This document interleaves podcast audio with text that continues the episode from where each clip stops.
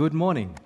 Good to see you. My name is Johnny. I'm one of the pastors here at church, and let me uh, echo Vic's uh, welcome for those of you who are new and visiting amongst us today. Today, we're continuing uh, in our series, a second talk in our five week series on healthy communities.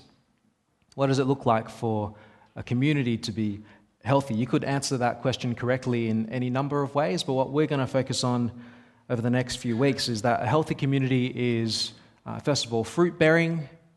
It's going to be a place where it's peacemaking, it's going to be justice seeking, it's going to be truth telling, and it's going to be grace giving. All patterned after what we believe to be the character of God and things that are close to His heart. Uh, this is our second talk. If you missed the first one, you can hop onto our beautifully revamped uh, website that's up and running now uh, and listen to that or any other talk that you want. Thanks, big thanks to the team who've put that together uh, and who are doing work on it to keep it going. Next week, we have a special guest coming, Cameron Ecclestone from Baptist World Aid, and he's going to be continuing our series, giving the third talk on healthy communities, focusing on how to be a healthy community that seeks justice, both within itself and in our world. So look forward to that. But today, we're going to be focusing on peacemaking and looking at two passages in the Bible to do that. The first one was read out for us just then by Lynn, Colossians 3 8 to 15. And the second one is going to be the book of Philemon, which I'll read out for us as we go. Uh, if you do have your Bibles with you or you have access to one, there's uh, some in the seats just below you. Uh, have a finger in both. I'd recommend that because we'll be looking at both letters in turn. I'm convinced, having spent a little bit of time in these parts of the Bible, that they're very clear in showing us how we're meant to be expressing the fellowship that we have in Jesus. And that part of being a healthy community is that we're meant to be a peace-making community. Being good at making peace, reconciliation, and restoring relationships, whatever you call it, that is critical in a healthy community because of how often and how seriously we hurt each other. And we do that as we do life together. And sadly, it's often the people closest to us that we hurt the most. There are lots of us here this morning. Our, our, church family has been growing surely and steadily. And as all of us walk together, we are going to have differences of opinion about things that are important. Sooner or later, we're going to rub each other the wrong way. There'll be misunderstandings. Not to mention uh, our sin and our selfishness and our careless words and all the baggage that each one of us is working on, but from time to time, whether we like it or not, some of that is going to spill over in messy ways, and we will hurt each other because of that. And because we don't always do conflict well, not all of us are experts in, in dealing with conflict. The temptation is to have barriers up so that not as much gets out as, as it could, and we try to protect ourselves so that we don't get hurt and that other people around us don't get hurt. And our pride can kick, you know this, our pride can kick in.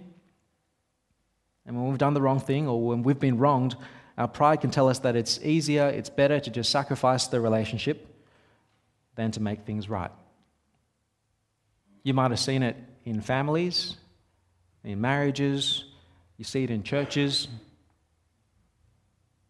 It's in the culture of certain workplaces. There is nothing more cancerous to flourishing relationships than when you see people holding grudges and keeping score, hanging on to the past, and refusing to forgive or to repent. It's ugly. It's always ugly. And I'd hate for us to be an ugly church. And so, if you join me, I'd like to lead us in prayer that would have ears to listen as we come to uh, God's word this morning. Will you uh, pray with me about this? God, we pray that you'd speak into our hearts by your Spirit as we consider your word today. And help us not just to hear, but to have soft hearts that would be humble to obey for our good and the health of our community, we pray in Jesus' name. Amen. Uh, Colossians 3, as you would have seen, paints a beautiful picture. It's a picture of the profound possibility of transformation and the hope that we could be the best possible version of ourselves as the Spirit of God takes us and transforms us. Transforms us from whatever we were uh, to what He's doing in us. That is my prayer for myself. And we have a part to play in uh, taking off the old clothes, as the metaphor goes, removing from ourselves like old dirty garments. Verse 8 taking off rage and malice and filthy language from our lips. We don't need to lie to each other anymore. Verse 9. And the barriers between us of ethnicity, of social class, and whatever are gone. Verse 11.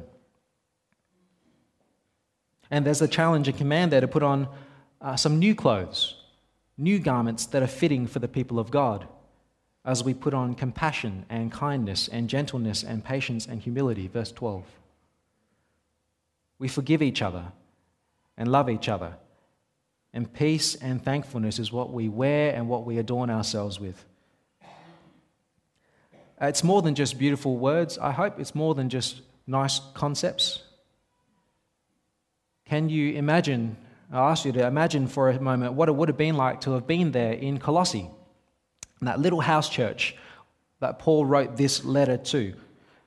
And being there for the very first time, that very first night that these words and this letter was read out by Tychicus, the messenger, the one we find out at the final greetings of Colossians 4 7. Tychicus is apparently the man who carried this letter direct from Paul to deliver it and read it to the family of believers in that little house church in Colossae. Put yourself there just for a moment. I don't know if Tychicus was a trained speaker, but I don't think it would have mattered because we'd be on the edge of our seats, wouldn't we? Hanging off every last word, eager for news about Paul and hungry for the encouragement that he might bring. Imagine hearing this from Paul, who was the founding leader of this church. He's the one who brought most of them to faith in the first place. But he's far, far away. He's 2,000 kilometers away in prison in Rome for his faith. And you hear words of this letter to you. In Christ, Paul says, You were dead in your sin, but now you've been made alive. God's forgiven you. He's cancelled the sin that stood against you, like I've told you. He's raised you to new life. And so it makes sense there's a new way to live, doesn't it? And so the content of this letter goes on. Do you notice how many commands are here, even in this short chapter, this short segment in chapter 3? This isn't some poetry recital. These are things to remember and to do. You can just about imagine those Colossians thinking whether they ought to really be taking some notes, getting copies of this letter from Paul, writing these things down so they can remember to do them. Even starting from verse 8, the commands come one after another. Rid yourselves of anger, Paul says. Stop lying to each other. Put on the new self. Clothe yourselves with compassion. Forgive. Love. And I don't think after you hear these kind of words from Paul that you could have just said, well, wasn't that a lovely list? And that Tychicus fellow, didn't he read that very well? He pronounced all the words so properly, didn't he? Jolly good. Well done. See you next week. It's not that kind of letter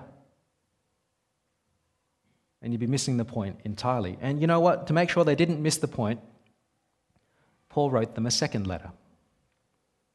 Put yourself back into the scene. Imagine for a moment you've just heard Tychicus read out the last line, Paul's closing words in this letter, where he says, you can see it over the page I, Paul, write this greeting in my hand. Remember my chains. Grace be with you. And your head is spinning. You're letting the words sink in. And in the quiet, Tychicus, still standing up the front, speaks again, and he says, Brothers and sisters, I have another letter from you from the Apostle Paul. It's written to Philemon. Now, Philemon is the man whose house you're in. The church meets at his place. Tychicus says, It's addressed to Philemon, but Paul wanted it read to you, all of you, if that's okay with you, Philemon. Now, you're listening pretty hard at this point, especially if you're Philemon. I mean, What's Paul going to say? He singled Philemon out. And how about I read to you the letter to Philemon? You can pretend, if you will, that uh, I'm the talking head, I'm Tychicus. You can pretend that this is Philemon's house and that you're the Christians who've gathered at uh, Philemon's house. And for completeness' sake, uh, Vic at the front, he can be Philemon. He's the one who led the service today. This letter is addressed to you, Philemon, but Paul said for me to read it to everybody, if that's okay with you. So, Philemon, verse 1. Paul, a prisoner of Jesus Christ, and Timothy, our brother, to Philemon, our dear friend and fellow worker. Also to Apphia, our sister, and Archippus, our fellow soldier, and to the church that meets in your home. Grace and peace to you from God our Father and the Lord Jesus Christ. I always thank my God as I remember you in my prayers, because I hear about your love for all his holy people and your faith in the Lord Jesus. I pray that your partnership with us in the faith may be effective in deepening your understanding of every good thing as we share for the sake of Christ. Your love has given me great joy and encouragement, because you, brother, have refreshed the heart of the Lord's people. So far, so good, right? Philemon, how are we feeling so far? Great. Let's keep going.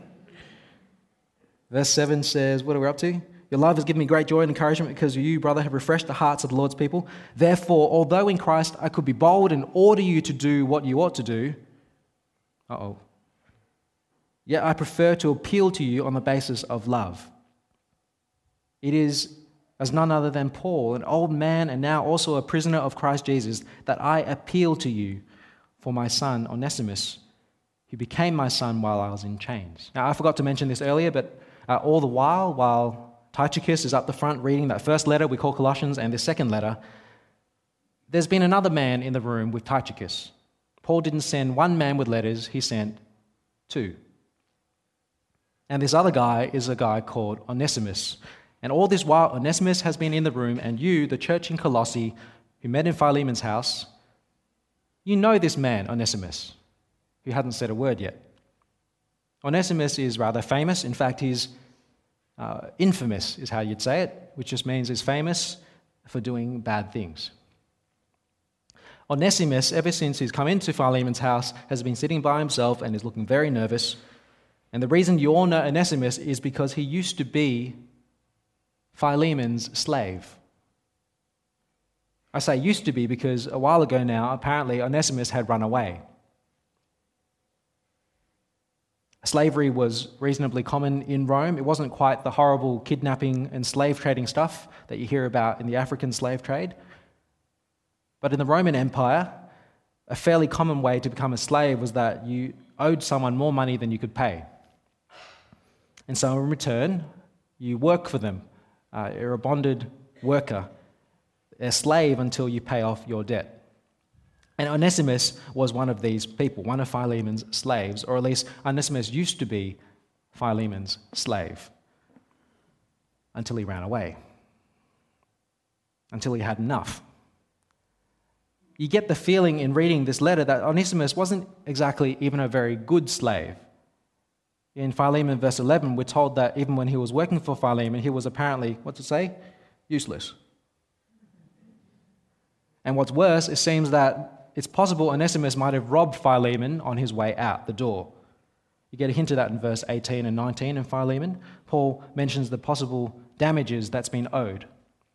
Either that or he's talking about the original debt that this man had owed to his master that got him into bonded labor in the first place. And I doubt Philemon, the owner of the house, had mistreated Onesimus. Because if he did, I'm sure Paul would have made mention of it. He would have mentioned it in fairly strong terms. And so Onesimus doesn't even have that as an excuse going for him for running off and not paying his debt. And this Onesimus, the slave on the run, does exactly what you'd expect. He legs it. He puts as much distance between him and Philemon as possible to get as far away as he can to start life anonymously in a big city where no one knows him, he'll be safe. With his debts cancelled because they're all behind him. And so he runs. He runs and runs something like 2,000 kilometers away to find the biggest city of them all, Rome, and he's in the clear. And it's in Rome that somehow our runaway slave meets Paul, the apostle, who by that time is in house arrest, waiting to see Caesar. Paul's imprisoned there. We're not told how they met.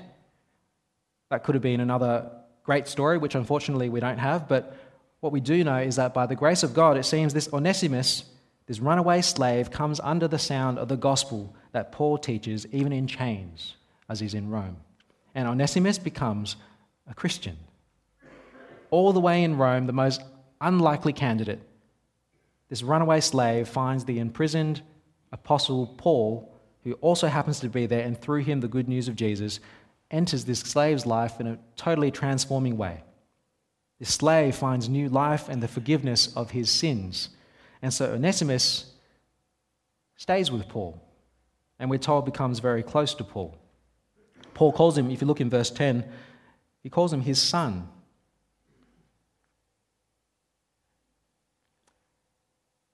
I appeal to you for my son, Onesimus, who became my son while I was in chains. Formerly he was useless to you, but now he has become useful both to you and to me. I am sending him back, who is my very heart. I'm sending him back to you. I would have liked to keep him with me so he could take your place in helping me while I'm in chains for the gospel. So here is Onesimus, now a Christian and a great helper to Paul.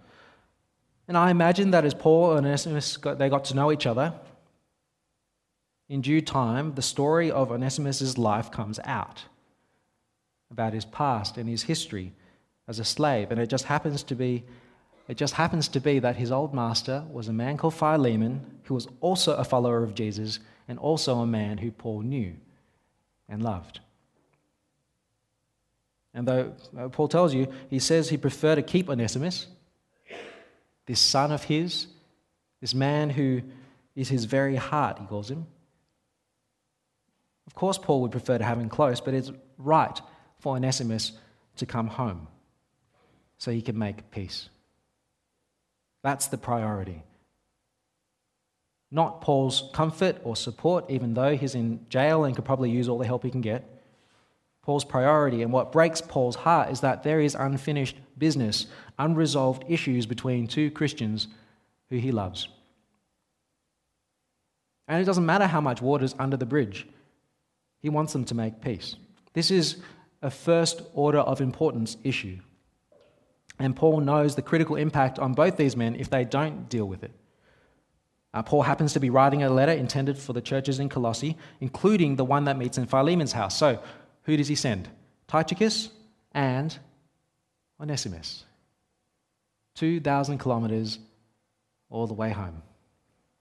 And so here he is, back in Colossae, back under the roof of his old master, who he'd run away from with his outstanding debt, and now the eyes of everyone in the church is on him. Let me finish reading the rest of this letter to Philemon. We'll track back a bit, start at verse 8, and we'll go to the end. Paul writes, Therefore, although in Christ I could be bold and order you to do what you ought to do, yet I prefer to appeal to you on the basis of love. It is as none other than Paul an old man and now also a prisoner of Christ Jesus, that I appeal to you for my son Onesimus, who became my son while I was in chains. Formerly he was useless to you, but now he's become useful both to you and to me. I am sending him, who is my very heart, back to you. I would have liked to keep him with me so that he could take your place in helping me while I'm in chains for the gospel. But I did not want to do anything without your consent so that any favor you, you do would not seem forced, but would be voluntary. Perhaps the reason he was separated from you for a little while was that you might have him back forever, no longer as a slave, but better than a slave, as a dear brother. He is very dear to me, but even dearer to you, both as a fellow man and as a brother in the Lord. So, if you would consider me a partner, welcome him as you would welcome me. If he has done you any wrong or owes you anything, charge it to me. I, Paul, am writing this with my own hand. I will pay it back, not to mention that you owe me your very self. I do wish, brother, that I may have some benefit from you in the Lord. Refresh my heart in Christ. Confident of your obedience, I write to you, knowing that you will do even more than I ask. One more thing prepare a guest room for me because I hope to be restored to you in answer to your prayers. Epaphras, my fellow prisoner in Christ, sends you greetings. So does Mark, Aristarchus, Demas, and Luke, my fellow workers. The grace of the Lord Jesus be with your spirit. Do you think he did it?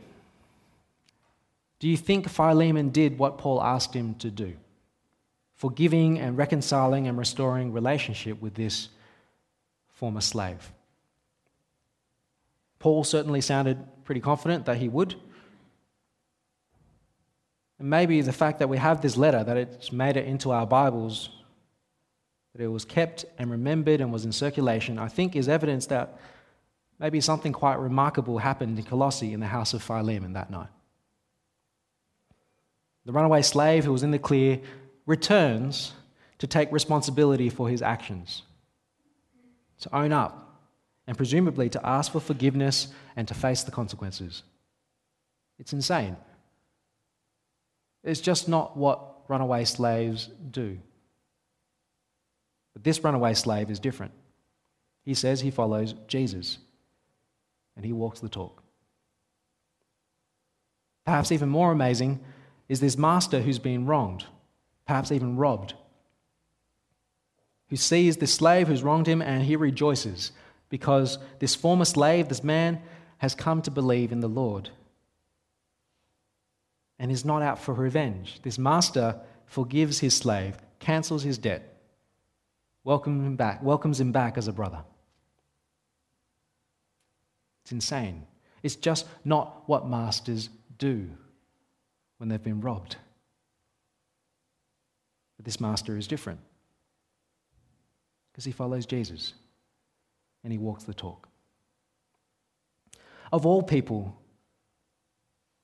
Christians ought to be the champions of repentance and forgiveness, the two critical ingredients to making peace. You need repentance and you need forgiveness. That's our bread and butter. We know the forgiveness of God. We live lives of repentance and admitting our faults. We do it every day with God. And every day we receive the comfort of His liberating forgiveness. We know how good that is. Personally. And so, how dare we withhold that sort of goodness in our relationships with each other? We read in Colossians earlier that here in Christ there is no Greek or Jew, no circumcised or uncircumcised, no barbarian, Scythian, slave, or free, but that Christ is all and is in all. And so he continues, therefore, as God's chosen people, bear with each other, forgive whatever grievances you may have. Let the peace of Christ rule in your hearts, because as members of one body, you were called to peace. So now comes the pointy end of the stick where I ask you, are you up for this? Not in theory, but for real. Are you up for doing this and living this? Being Philemon and taking forgiveness seriously. Being Onesimus and taking repentance seriously. Being Paul and being so concerned for his brothers that he'd make them take peace, he'd make them take peacemaking seriously. I know, and you do as well. There are significant barriers that make peacemaking hard. You know how hard it is to forgive someone who's hurt you, to swallow the pain of an offense. That's costly. And you know how hard it is to say, I'm sorry, it's my fault. I take responsibility. Can you forgive me? Because that is also costly. And it's so much easier, it feels so much easier to just leave bad situations alone so you don't get shot in the crossfire. Yes, it's hard. But that is where the rubber really hits the road. You want to see how real your faith is? Test it in how consistently you apply what God's done in your life to the relationships with the people around you. Where both parties, particularly where both parties, you both say you're following Jesus, you have even less excuse Because the peace that Jesus has established between us and God, that's what we share in common with every other believer. You and I have found forgiveness and life in Jesus. You and I have become children of God, and we call God our Father. And so, if my Father and your Father is the same person, then we're family. We're one. Which means you might have hurt me, and we'll hurt each other sometimes. And we might not agree.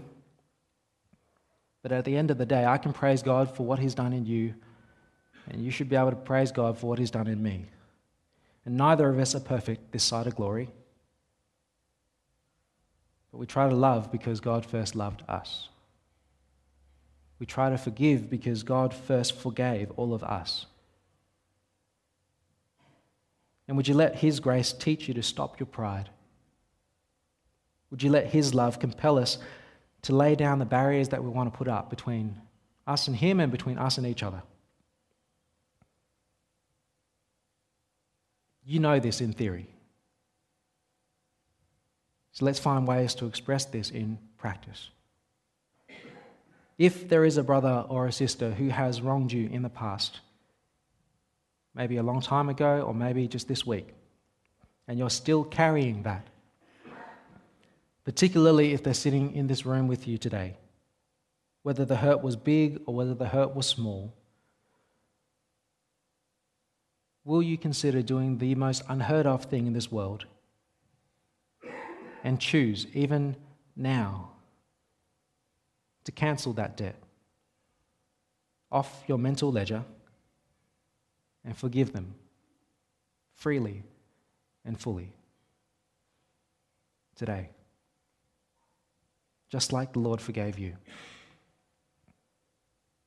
Or if you're the one who needs forgiveness, would you stop running away and stop making excuses? For the sake of relationship, stop avoiding and be humble and take responsibility for what you've done. Find who you've wronged and say that you're sorry. Or maybe you know there's unresolved stuff between two Christians who've let something get between them so that they're not relating in the way that they should anymore. It's not your beef, but you know about it. Would you pray earnestly for opportunity to help them make peace? Make that phone call, have that face to face, or at least write that letter or email to get things started. Whatever it is, would you commit yourself to having the peace of Christ rule in the heart of our community, that it might be for our joy and for His glory? Amen.